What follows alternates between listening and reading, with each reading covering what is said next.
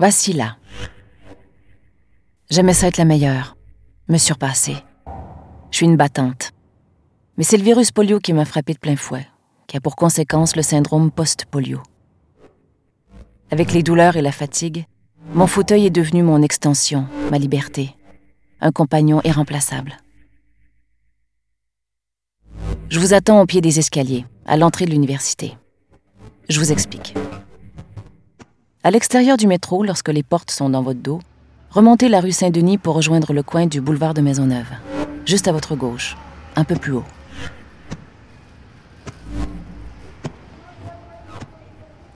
Rendu au coin, on va vers l'est.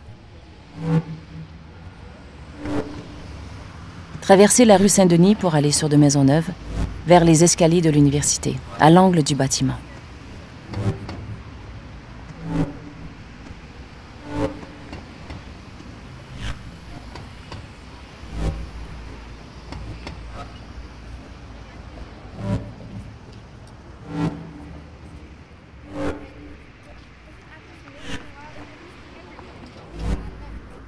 Je suis là, juste en face des escaliers, à l'entrée de l'université.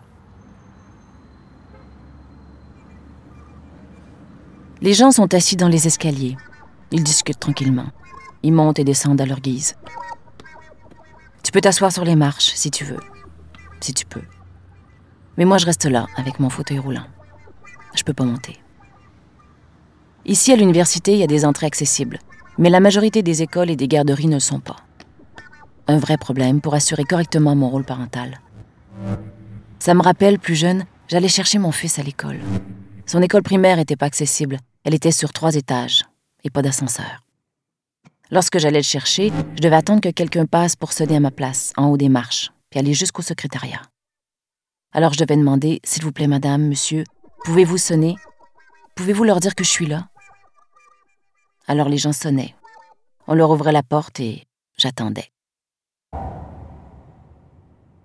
Parfois, ils comprenaient pas. Ils ouvraient la porte et je restais en bas. J'étais confrontée à cette exclusion à chaque fois. Avec le froid, j'attendais là, dehors. Ah, je te dis pas. Avec le vent, c'était glacial. À l'époque, le transport adapté nous demandait de rester une heure sur place pour ensuite revenir nous chercher. Je restais une heure dehors à me geler, à attendre pour accompagner mon enfant.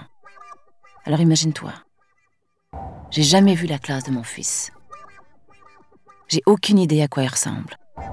J'ai jamais vu ses travaux sur place. À un moment donné, il était tellement frustré, il avait fait un travail en groupe, j'ai rien pu voir. Les activités pour la bibliothèque, moi, c'était des choses qui m'intéressaient. Je voulais faire du bénévolat, participer au conseil d'administration ou au conseil des parents d'élèves.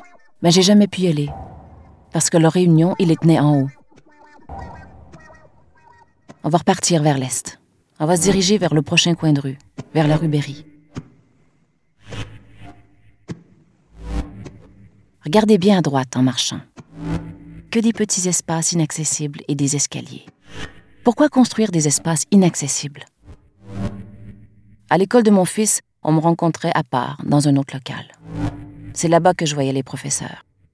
Le professeur se déplace, s'il veut bien. Souvent, il me disait que c'était pas nécessaire, ou quand il faisait beau, à la limite, il te parle deux secondes, juste là, dehors. Pour certaines d'entre nous qui avons eu des enfants, on a été pénalisés comme mère, ou plutôt dans notre rôle de mère.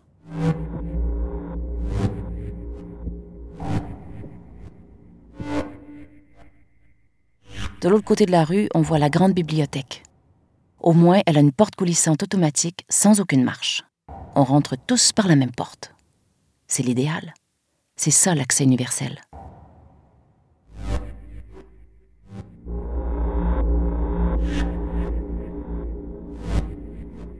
On avance vers le prochain carrefour. Il y a encore d'autres marches au coin du bâtiment. Impossible pour moi de m'y rendre. Il faut parfois beaucoup de temps pour trouver l'accès pour les personnes en fauteuil roulant.